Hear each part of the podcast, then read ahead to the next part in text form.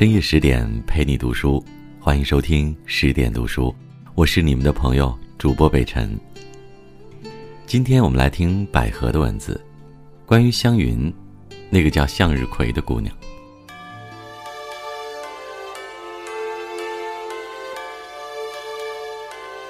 西游记》里，唐僧师徒取经归来时落水，在岸边石头上晒经，不小心弄破了经书。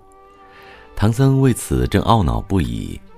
孙悟空说：“天地原本就不全，经书破损是为了应不全之奥妙也。”按佛家的观点，残缺才是人生的常态，要学会接受并享受。上帝给每个人生命的案头都只放了半杯水。这半杯水，在悲观者眼里是只有，在乐观者眼里是还有，在达观者眼里是本有。八月十五中秋夜，林黛玉对景感怀自己孤苦伶仃，扶栏垂泪，而一边的史湘云劝道：“你是个明白人，何必？”做此形象自苦，我也和你一样，我就不似你这样心窄，何况你又多病，还不自己保养。这三句劝导之语，概括了史湘云对人生的透彻理解。你是个明白人，何必做此形象自苦？他对黛玉的悲观之态很不认同。细想想，谁的人生完美呢？得陇望蜀。人之常情，说贫穷之家自为富贵之家，事事称心。告诉他说，竟不能随心，他们不肯信的，必得亲历其境，他方知觉了。既然大家一样都有不如意之处，你为什么非要觉得自己特别惨？我也和你一样，我就不似你这样心窄。自古人心窄处，难有欢颜。湘云也有父母双亡，没有兄弟姐妹。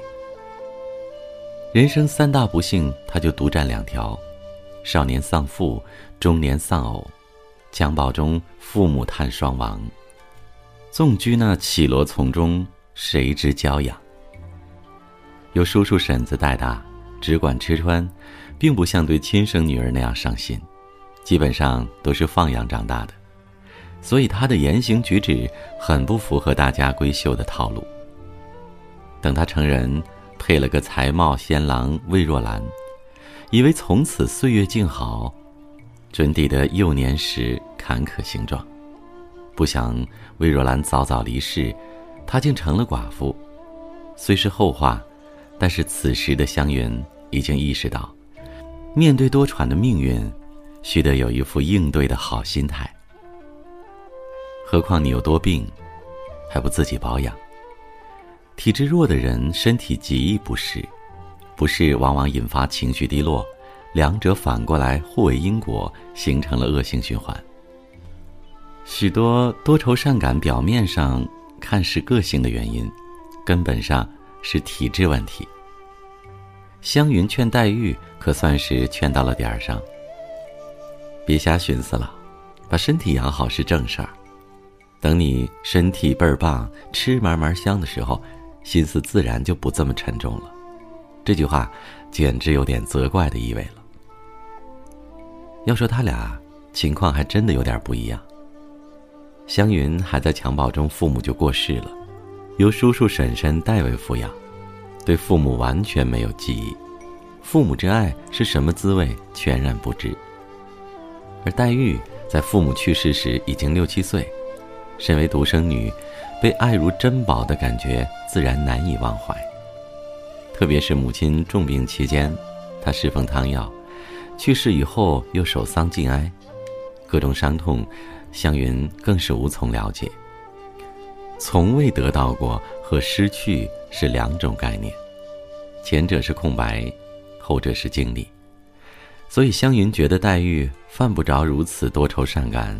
夏虫不可以语冰，从小自立惯了的拇指姑娘，怎么可能体会落难豌豆公主的委屈呢？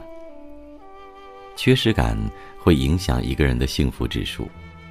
我们得说，在这件事上，无感的湘云比有感的黛玉要幸福。然而，恰恰黛玉这样的纠结女子，最应该结交的正是湘云这样的爽直闺蜜。闺蜜一般分两种，一种是心灵相通的，你的感觉不用说，对方就完全明了，犹如高山流水；而另一种是性格互补的，他不认同你的观点，不顺着你说，但却总能提供给你新的角度。